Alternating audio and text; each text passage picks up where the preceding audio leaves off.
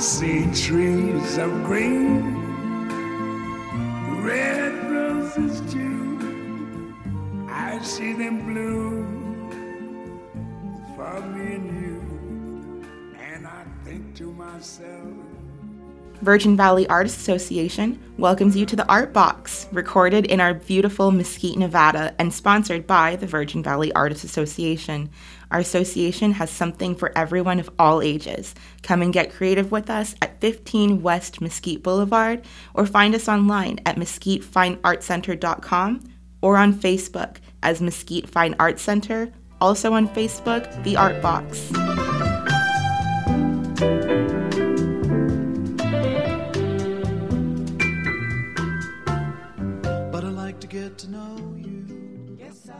Hi, this is Linda at the Art Box. We are at the University of Las Vegas today with a special interview. How are you, Steve? I'm doing wonderful, Linda. It was a nice ride down today. It was great. The last day of spring, or the next day, last day of spring, because Saturday it's going to be 90. Yes. Yes, how about that? Yeah. And we're with Emily, and I know Emily from my work with Modern Desert Markings. Modern Desert Markings, thank you. And I think, Emily, you went with us, at least the time that I went, we went to Jean Dry Lake Bed. Correct. And you were the one who was going around Jean Dry Lake Bed picking up everything metal. Yeah, sounds about right. Yeah. What others would think is trash. Yeah. You were thinking art. Yeah. So we're in Emily's studio. Actually, today we are in the metal shop. And it's ultimate cool, and we just want to play. With Emily Budd. Yeah. Right? Start welding. We do. I loved her box of collectibles. So, Emily, let's get going here. Sure. Can you tell us a little bit about yourself? Yeah. Well, I am an artist, a sculptor. My background is in bronze casting, so I'm very interested in foundry craft and transformative processes involving recycled metal. And I have work in Modern Desert Markings that responds to the work of John Tong Lee and his study for the end of the world number 2 that was ignited in 1962 at Jean Dry Lake, where we went with Steve. Wow. Have you always been interested in art and sculpture in particular? Yeah, I've been an artist since birth, and sculpture became my main focus while I was in a BFA program. That's when I started bronze casting too, and I that was in 2001. So I've been a sculptor ever since.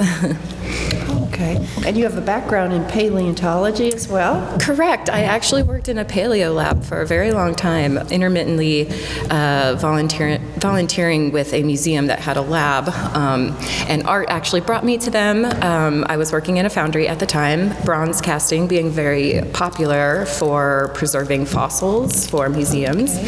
So these paleontologists came in with a new species they had discovered and wanted us to bronze cast it, and then, you know, after geeking out for a long time and realizing how sculptural their job was, I ended up working in the lab with them, and so I would work on the dinosaur bones that were brought back from the field and pull them out of the dirt and preserve them, because pretty much as soon as you take a fossil, even though it's 65 million years old and has lasted a very long time, when you take it out of the dirt, it takes away that environment that ossified them. So that whole process of preservation is just slow and important, and yeah, that's how I got interested in that. Do you want to talk about the process then?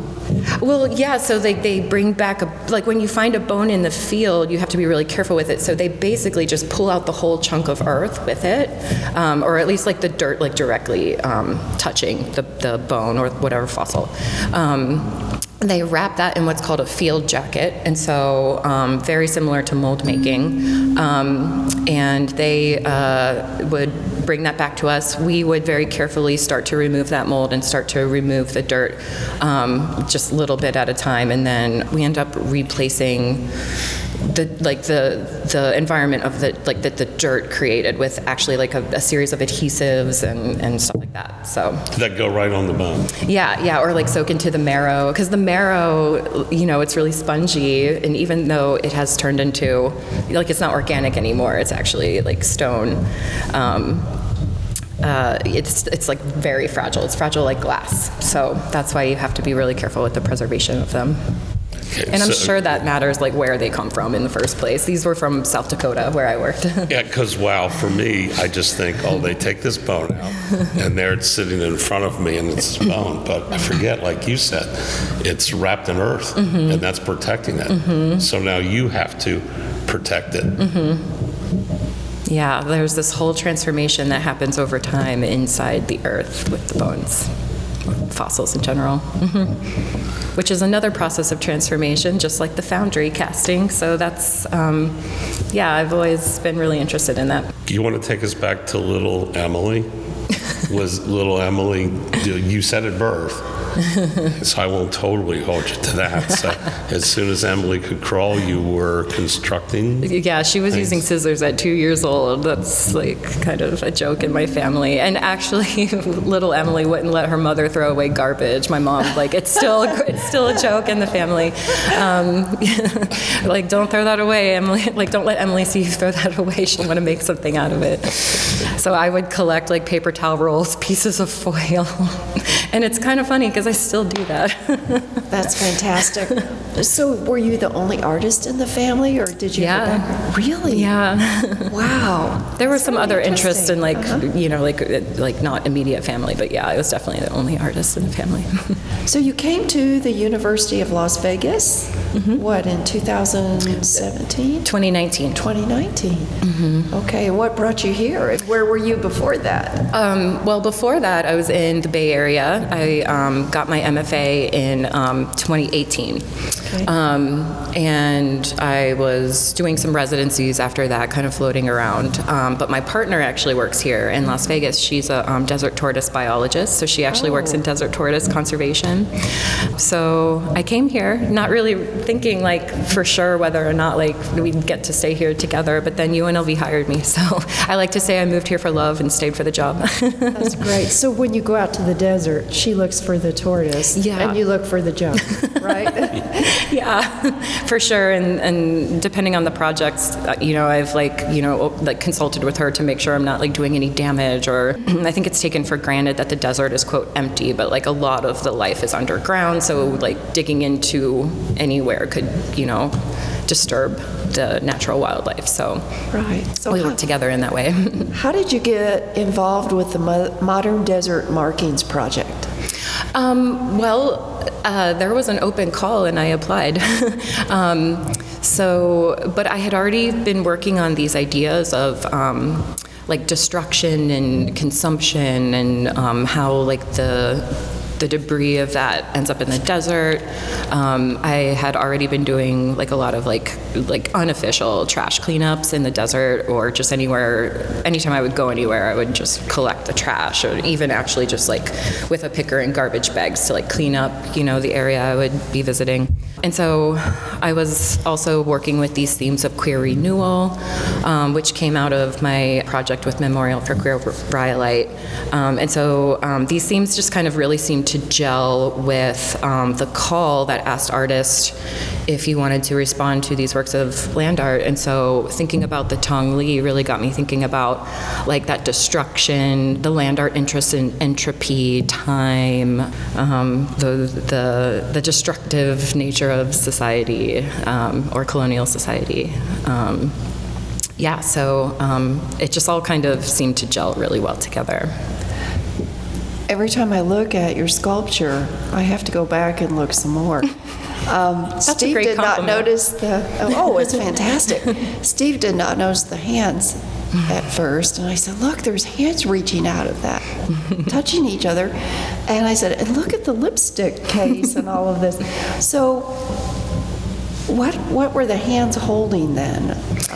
Well, so since my work is so much about just like finding things, pulling them out of the trash and making molds, I don't necessarily think about like the individual meaning of every single thing in that piece. Okay. It's more about like almost working with everything to a point of unrecognizability. Sure. There is definitely a lot of like trash, but then there's also like shells and bones and kind of hints towards like fossilization.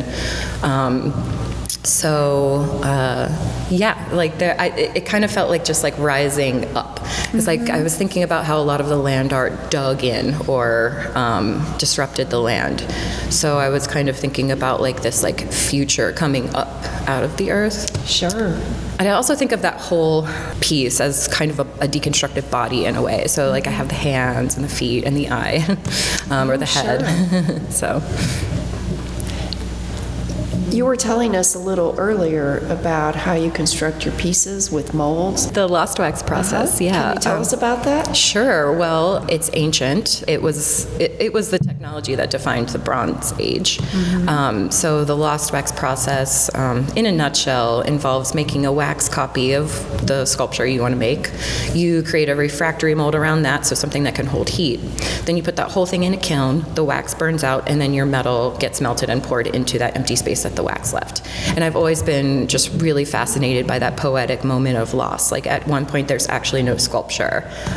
You just have a mold upside down in the kiln and your sculpture burnt out of it, and then you're left with this cavity in the shape of what you're going to cast.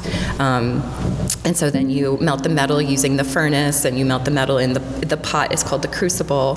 So I was sourcing recycled metal for this project, mostly from the Strip. According to the guy I bought it from, the that transformation or like that upgrading to me is really interesting. The lost wax is a very particular craft with a really long history. It's pretty much practiced the same like as it was 5,000 years ago. The only difference is like electricity. So I like to think of like making my own process with it using like trash and disposable molds and like trying to do it in a more sustainable way, like with recycled metal instead of bronze, which has these very literally heavy implications about like it's so expensive, so privilege and monuments and, you know, establishing claim over places through the use of monuments. And I love bronze, but I like to think about ways to update or redefine the lost wax process. Recology San Francisco. I'm really interested about that. One of the things I saw when I read that was they have a gardener in residence. Is that pretty cool or what? A gardener? A gardener in residence. Oh my gosh. They also have a falconer. Oh, like, do they have a falconer? Yeah, because there are so many... metal shop noise. There are so many seagulls that come and like glean the trash that it turns into so much of a problem. They actually have a guy with a hawk like come there regularly and like scare the seagulls from thinking like getting seagulls too comfortable there. Yeah, because it's, you know, really close to the bay. And the other thing there when I was reading was archaeology of the dump. Mm-hmm. So we archaeologists, we dig, we find things. Mm-hmm. Okay, and we're going to talk about the people after us. They're going to come and dig, and they're going to find things, and they're going to find our trash. Mm-hmm. So, and I thought that was pretty interesting. What will they think about us? Mm-hmm. They'll think, no wonder they didn't last as long as the dinosaurs. Single-use plastics, I mean, it's the end of the world. So what did you do there?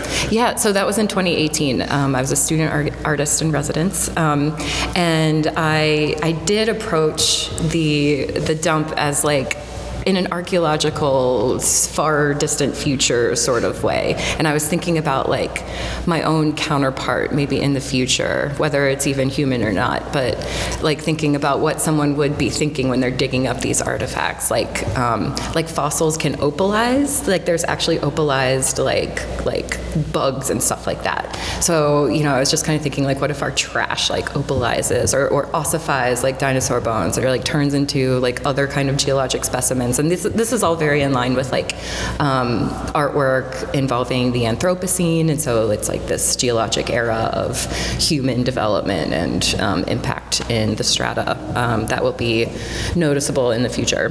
And Anthropocene we're in right now. Yeah. Some people say. R.I.P. Holocene, yes. Yes. Yeah.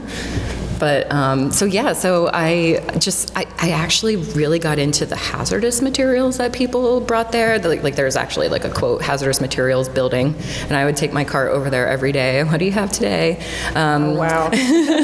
But it was a lot of like house paints, but like a lot of like adhesives, anything that comes in a tin can at the hardware store. And I was just experimenting with like anything I found in the dump that was a vessel, pouring just layers of just random things in there to see how they would like harden and imply some sort of like geologic specimen of human interact or human action. So we have another artist who's a problem solver and an experimenter. Oh, right? Yeah. You did a lot of that, mm-hmm. which goes back to one of my theories. I think a lot of artists do that because they love the problem solving. Mm-hmm. For sure, creative problem solving, mm-hmm. Especially in sculpture. You don't have like a canvas to start on or anything like that. You're just starting with empty space and materials. Right. Right.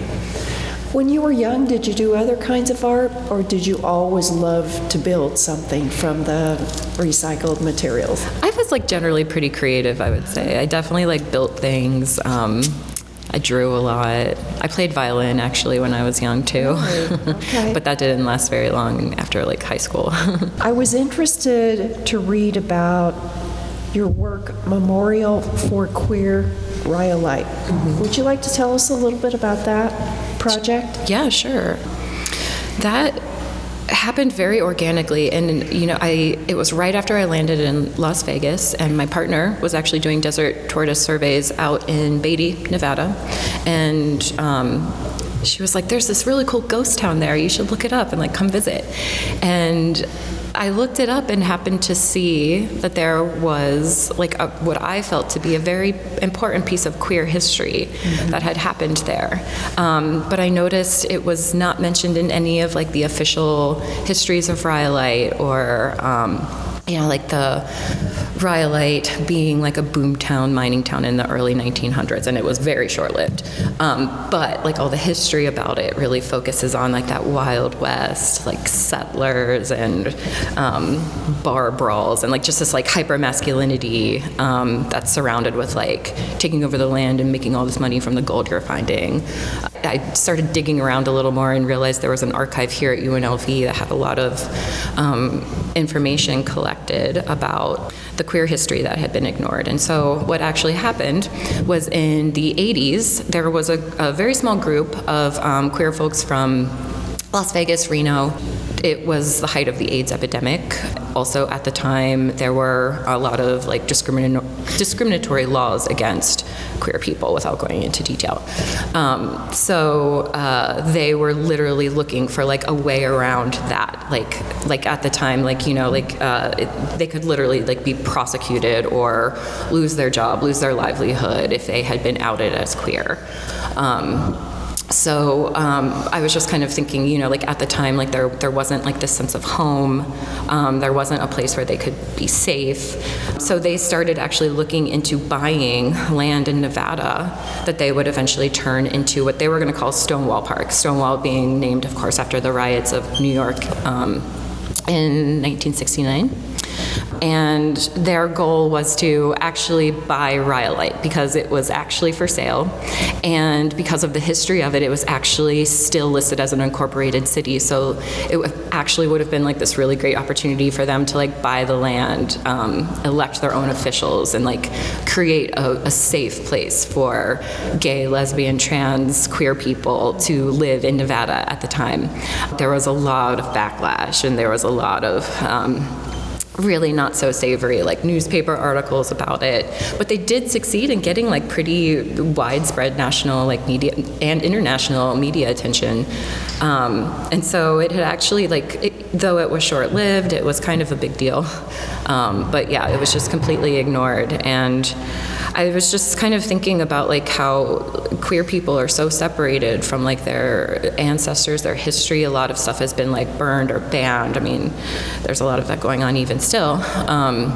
So like to kind of like stop and recognize like this actually could have been a queer place, or it is a queer place, because what's like, who decides it's otherwise, you know? But also just to kind of point to the fact that there aren't really a lot of queer monuments. Yeah, I mean, I could go on and on about this. There's so much to the story too. But so I wanted to build a monument to them, but I also didn't want to do it in the traditional way, like a bronze statue of them or something. So I was thinking of a way that would like relate more to their experience while remembering them. So my proposal was to build a monument out of sand or some kind of local material that would slowly wither away. And then inside of that monument is a very small, I call it radically small, cast metal monument that says, "Here lie dreams of Stonewall Park, a safe and peaceful place." That was actually a quote I took from the archive of their writing and stuff. They had a lot of writing that they were working on. Without being too like, you know, like colonialist or like establishing anything. I didn't want it to like read in that same kind of language. So the tiny monument will be left behind, like geologically, like a reminder for the future that at one point there were dreams of a queer future here. And then the idea of the temporary monument kind of feeds into some other things I work with in terms of like temporality and impermanence, and just like the fact that like when it does dissolve, that creates another opportunity to memorialize it again or differently among, you know, whatever circumstances it's appropriate at the time. But I will say I ended up using some reclaimed, but mine tailings that I found in the area. There's a lot of mining, a lot of disturbed lands because of it. So I found some mine tailings, which is like the extra stuff left over after mining, and just started I did a little experiment with it, and I was like, oh, okay, that sticks. And it's still there 3 years later. So it, like when I was building it, I was like, I don't know, maybe it'll last the weekend. That would still be really beautiful, but yeah, it's still there. Yes, I remember it's still really there. Yeah. Actually, last time I visited was in January, and it started out as a column with the shape of like a kind of a generic house shape on top to kind of represent this home. Yeah, now it's like, it's actually kind of like carved and sculpted by the wind, and it looks really beautiful actually. So, and it looks like it's gonna still last a while still, so. Yeah, I feel like it just it told me it needed some time there, you know? It decided that, and it was out of my hands. Yeah. And it can continue to be art for a very long time. Mm-hmm. As it molds itself. Mm-hmm. Yeah, I remember it. Mm-hmm. And little did I know I'd be meeting the artist. Pretty fantastic, isn't it? Yeah. And the whole Stonewall thing, I had no idea about Stonewall. Mm-hmm. And that kind of pushed Pride. I think it happened in June. Then is why we have Pride in June. Yeah, I should know that for sure, but you're probably right. Yeah, I'm pretty sure.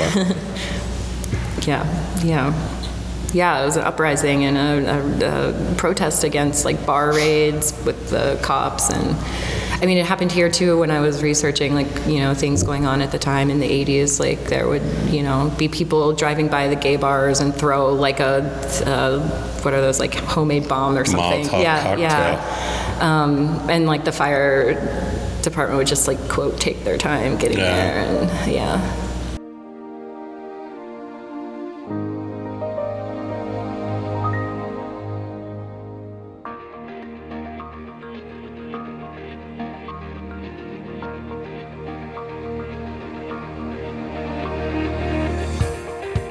It's just blown away by this point that people are so cruel. It's history and not understanding. So your sexual orientation has influenced your art in a big way. Mm-hmm. It's It's like I'm in a heteronormative world, you know, so like kind of like not just redefining what queer even means, but like, you know, I feel like it's really important like to remind people that queer people are here, but we're also very separated from our history and ancestry, and you know, I think it's really important to think about that. We don't think about our native people, you know, that the people here now are connected. You know, it's just not some cultural site for people we don't know anymore. Mm-hmm. You know, their relatives are here now. Mm-hmm. Okay, so for the queer history, there is none. Mm-hmm. Well, there is mm-hmm. a little bit, but not good, mm-hmm. not well documented, mm-hmm. not loved. Mm-hmm. Yeah, like how long it was like even considered, like, I mean, being so taboo, but like families being so embarrassed by like someone who was queer in their family, like, you know, getting rid of all of their like photos or evidence and that kind of thing. And then when you think about like, yeah, like the AIDS epidemic and the like terrible crisis and, you know, just total grief and death that like the whole community suffered, you know, really kind of put a break in that line of ancestry. In that line of ancestry, because you know, we were kind of like separated from that because of just so much impact and lack of care put towards that. And some people we've interviewed have said they feel like they were invisible. Mm-hmm. So sure. Have you experienced any professional setbacks because of that? Not that I'm aware of. Oh, excellent. Okay. I mean, I definitely, you know, like the foundry realm is a very, it's a community that's still has a lot of like toxic masculinity, racism, sexism, homophobia. So like there was a lot more of that when I was in the foundry. And as an artist, I mean, I don't know. I might have been edited out of something or skipped for something because of that. But as far, I don't know. I try not to think about that because that would like be really depressing and make me feel like it's hopeless. Right. Well, if you don't feel like you mm-hmm. experienced that, you mm-hmm. probably did not, mm-hmm. which is a good thing.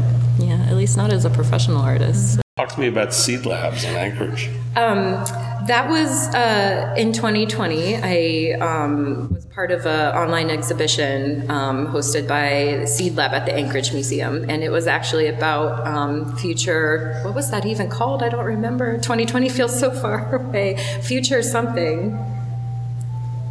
But the C-Lab was healthy communities, natural world. I was just in one exhibition. Shared environment. Yep. Yeah, they do a lot of projects based around like climate and community and that kind of thing. I had some of my quote queer artifacts in that show. Where kind of working with like trash and just really notions of humanity, kind of looking at like queerness with a fossil record because that gives us futurity, you know, like a dinosaur bone is 65 million years old and my record will be that old someday, or ours will. Not that I think it's gonna be a fossil forever. I'll probably just melt it down eventually and turn it into another piece of art.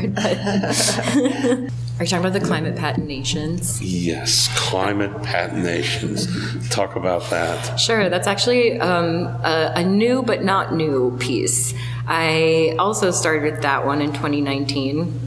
And I was kind of taking advantage of like the ability to put bronze work in different climates around the US. So I made 3 different bronze castings. I do see this growing eventually too, but for now it's just 3. One stayed here, one went to Florida, one went to Ohio. So here, it's very arid, obviously. It's an arid climate, desert. Ohio is humid and temperate, and then Florida is humid and subtropical. And so I had actually noticed, like before this, like traveling around at bronze sculpture, because I have a lot of experience with bronze sculpture, actually developed different colors of verdigris, which is like the natural green color they develop with like no sealing.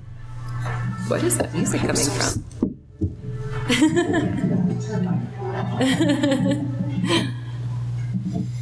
That's okay. I could probably start over and make that clearer. But yeah, so bronze naturally develops a green color, right, from the atmosphere it's in. That's why the Statue of Liberty is green, even though she's copper. Bronze is 90% copper. So, oh, is it bronze 90% copper? Yeah, and yeah, a little side note, bronze and brass are both 90% copper, but the difference is bronze has tin and brass has zinc. Okay. So more science. But so yeah, so I had noticed that the verdigris colors on bronze sculptures, especially the ones that were actually allowed to develop that verdigris and not like sealed or something, were different colors in the West as they were back East. So I just kind of started thinking about that and really wanted to experiment with that. And so yeah, so I put one in Florida, one in Ohio, kept one here, and that was in April of 2019, and I just pulled them all back like this past October. So they were outside in all of these different locations for 3.5 years, and the results were very different. It was incredible. So like the one in Nevada being the only arid one, it was a little bit of a, like a cooler kind of like brighter green with like some olive undertones, and then the humid climates were both more red, but you could tell they were getting green around the edges. But like one was, Florida was red and Ohio was purple. So I was just like really blown. I mean, I knew there would be a little bit of a difference, but I really wasn't expecting it to be that much. So I would love to grow that project and kind of see what else we can find out from that. Yeah, because if you sent one to the Antarctic, what would it look like? I don't know, Steve. Do you know anyone? It would probably look just like it does when you sent it, right? Yeah. I guess maybe not. It just froze it.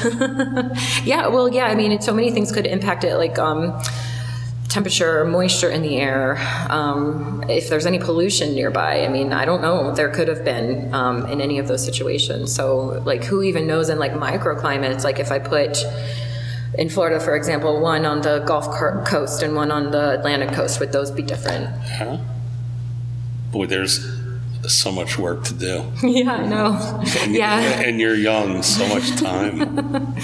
Yeah. And I also wanted to make sure they were all like the exact same bronze too, so it all had to be from the same crucible of metal. So I guess there would be kind of a limit to how many I could do. Right.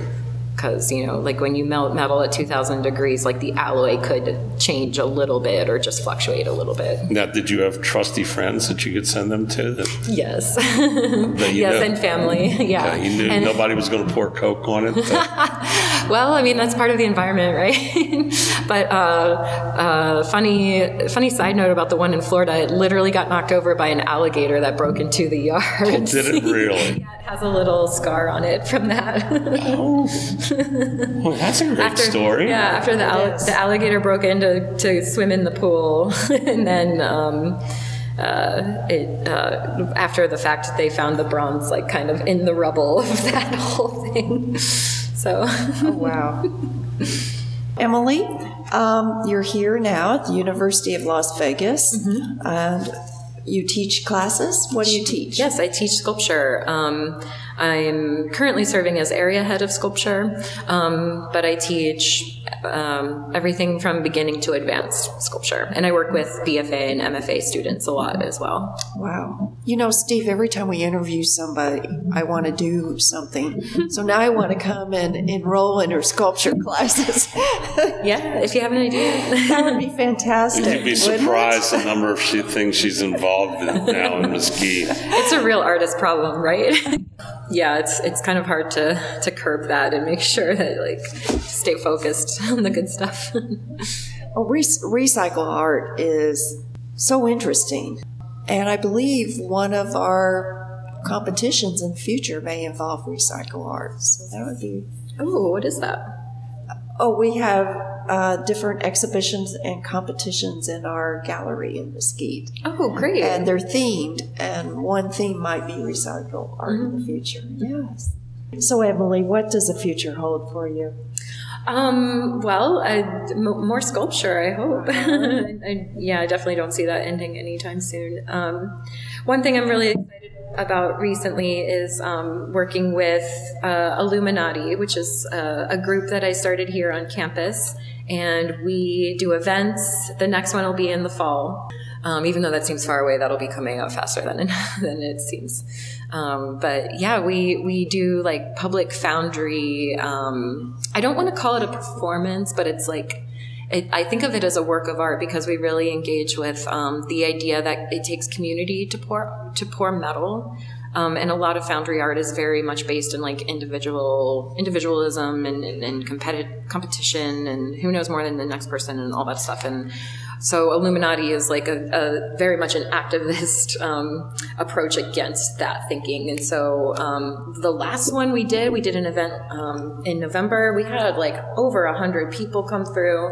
Wow. We make a mold that everyone can touch. And so when we cast it, everyone's record is in it. And I like to think of like the whole event is like making a monument made by a group of people that establishes that we gathered together to change something. And we have a lot of prompt questions about like the future and like what you see in your future. We do this ancient form of quote fortune telling. I don't like to call it that, but it's like we like to think of it more of like a practice in self-interpretation and how you actually act towards like goals and things you want to see change in the future. That's so exciting. Yeah, please come. I was going to say. Right out back. Yeah, it's right here, right behind that wall right there. Steve, we have to do that. Please do. I'll make sure you get an invite. Oh, thank you. But it's a public event that UNLV hosts. It's always the first Friday in November. It's called the UNLV Art Walk. It's completely free. And there's like delicious food from local vendors and chefs, and all the whole College of Fine Arts creates like this really wonderful event. I like last year some examples where like the film students actually set up like a film that people could come and like be part of like Ghostbusters or something. Oh, yeah. Yeah, there's dancers, performances, music. It's beautiful. Oh, and then of course we have the foundry lit up that night too. For sure we'll have to go. Mm-hmm. Well, we walked by this because I think I was talking to you and Paige had promised that we would go over to Scrambled Eggs, and there's another gallery right around the corner. Mm-hmm. Yep. So we left you that night on that Friday night, walked here, and I was like, what's this? She said, oh, that's Emily's domain. Me and all the other wonderful sculptors that make work here.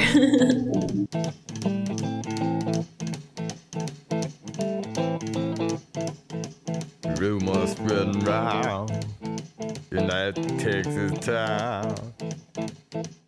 The Land Art Project, pretty much everybody was, boy, I really didn't like what they did. Okay, but the original artists, yeah. I really don't think that should ever happen, but we're here now, so I'm going to participate.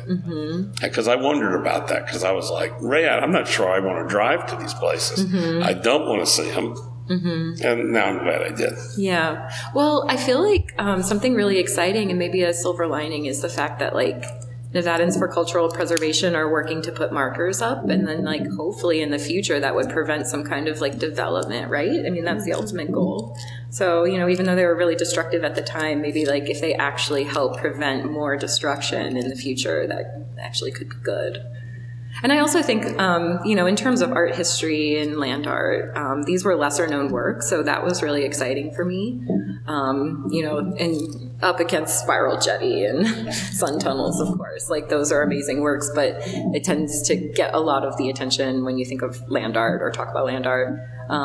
So kind of like highlighting Las Vegas's ties to those I thought was really exciting too. The preservation is, hopefully really promising with that. Yeah. Mark Brest van Kampen. Yes. Yes, with the flowers along the edges of Las Vegas piece, right? Yes. Is that his thought was that the real art is the recovery. Yeah. And I found that interesting. Yeah, that's beautiful. Yeah, I was thinking a lot about that too with like repair and again, like kind of queer renewal. Like I was kind of thinking of like, you know, the couple that was trying to establish a town in Rhyolite, and like it was like this ghost town, ruins, like just shells of buildings, and they actually wanted to like rebuild it. And kind of thinking about like this, like the idea of queer renewal, and like kind of like this, like queer renewal of destruction. And so that's kind of what I was thinking about when I was just like taking a lot of care to like collect trash, put it into a sculpture together, polish it, you know, like create something new, reimagined out of it. But also not be just extractive. Like the point was to actually make that place cleaner with the sculpture, you know, like kind of filter all that trash into the sculpture. Yes. And that's what you did. I'm just a trash queen. I was kind of thinking about that same thing with the video piece that I did for the show too, because it was, I used like the camera on my phone to look up at the trash and like kind of look at the world through like the perspective of the ground, looking through trash. Oh. So yeah. And like kind of like, yeah, just like thinking about like a non-human experience and perspective. And my partner and I also talk a lot about like what the tortoises call us. Like they probably call us the noisy people or something.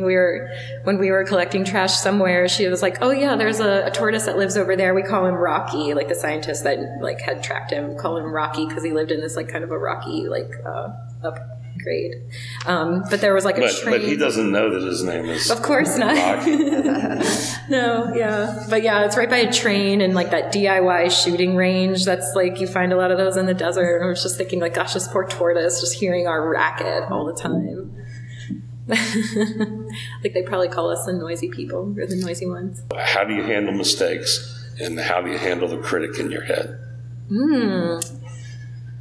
Well, I honestly think mistakes, even if they're frustrating at the time, usually lead to something you weren't even planning in the first place. You know, it can be such a gift to like see how two things did something weird you weren't expecting. Or, I mean, I work with so many materials that like, and especially when you're kind of experimenting with materials, there's a lot of things you don't really know what's going to happen. But then again, like that wouldn't even necessarily be considered a mistake, because the point is to, you know, find out.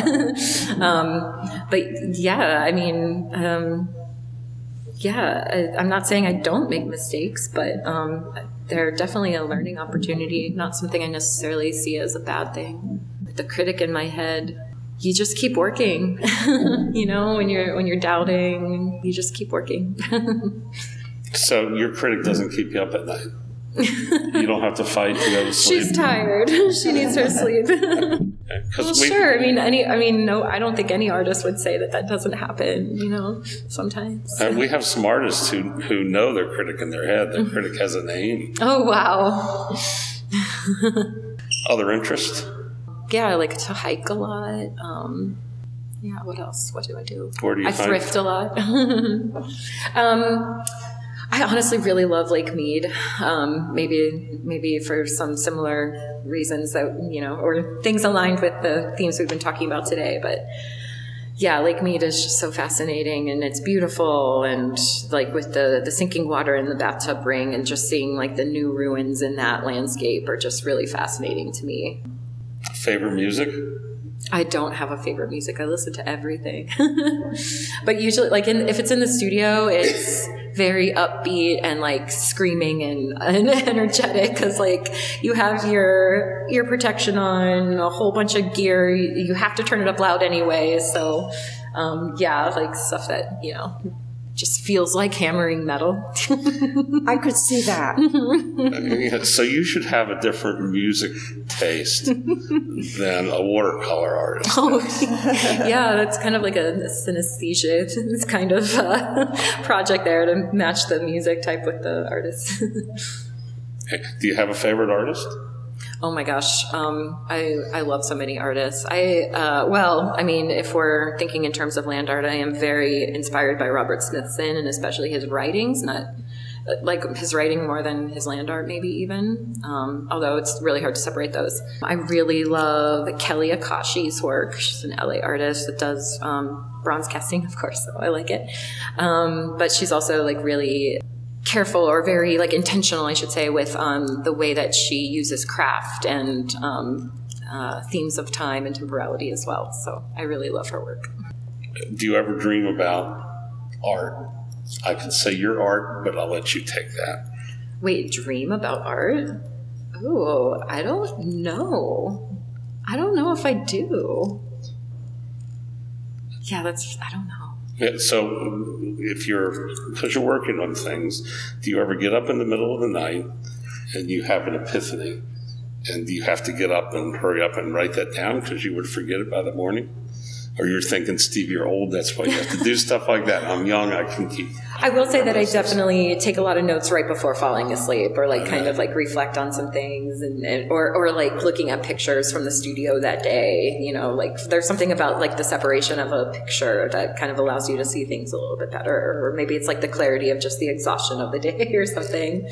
Yeah, I think I have used dreams, like, or imagery from dreams that eventually became art, but I'm very, I guess in terms of visual art, I mean, I guess just like every dream is already visual art.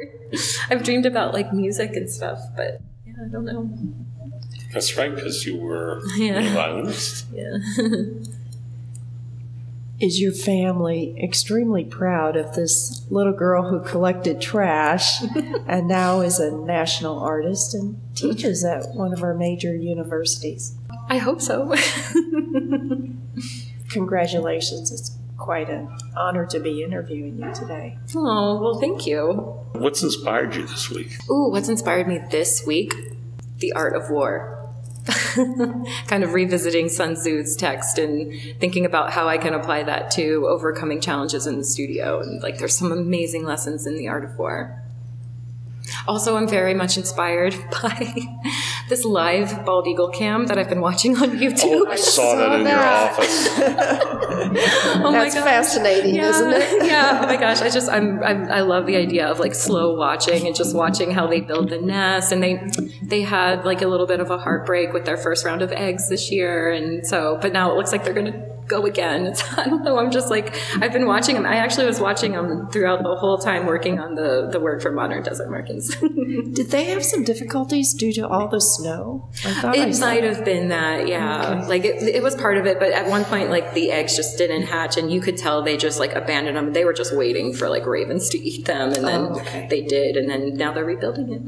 Oh, excellent. But they did say that like they could tell, like because they're watching it, you know, so they could tell that like the eggs weren't like viable, like they had never developed, so there wasn't really like, it was just, you know, the eggs didn't work, so hopefully they will now.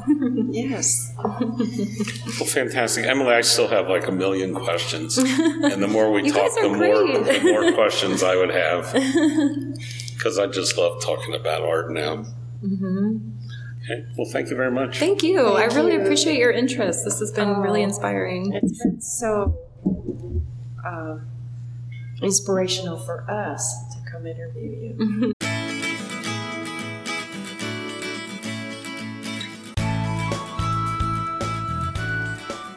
Broadcasting from Mesquite, Nevada, in the scenic Mojave Desert, the Art Walk sponsors thank you for listening.